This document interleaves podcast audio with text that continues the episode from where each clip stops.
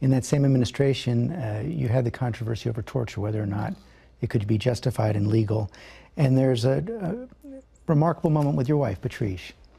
She doesn't know all the details of what you're going through, but she says, Yeah, there was a remark. It actually irritated me a little. I love her desperately, uh, but she's great at giving me feedback. And she had seen on the news, didn't know what I was working on, but had seen on the news all the controversy around the treatment of prisoners at a U.S. prison in Iraq called Abu Ghraib. And there was a great deal of news and debate about whether the American government was engaged in torture. She knew that, and she also knew I was under some sort of great stress. This is after the stress of the surveillance battle. And she said to me one evening, Don't be the torture guy. And I said, well, I, You know, I can't talk to you about that kind of stuff. She said, I don't want to talk about it.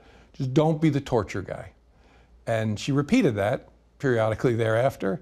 And I've since told her, look, that was not helpful, except your voice echoed around my head an awful lot during that.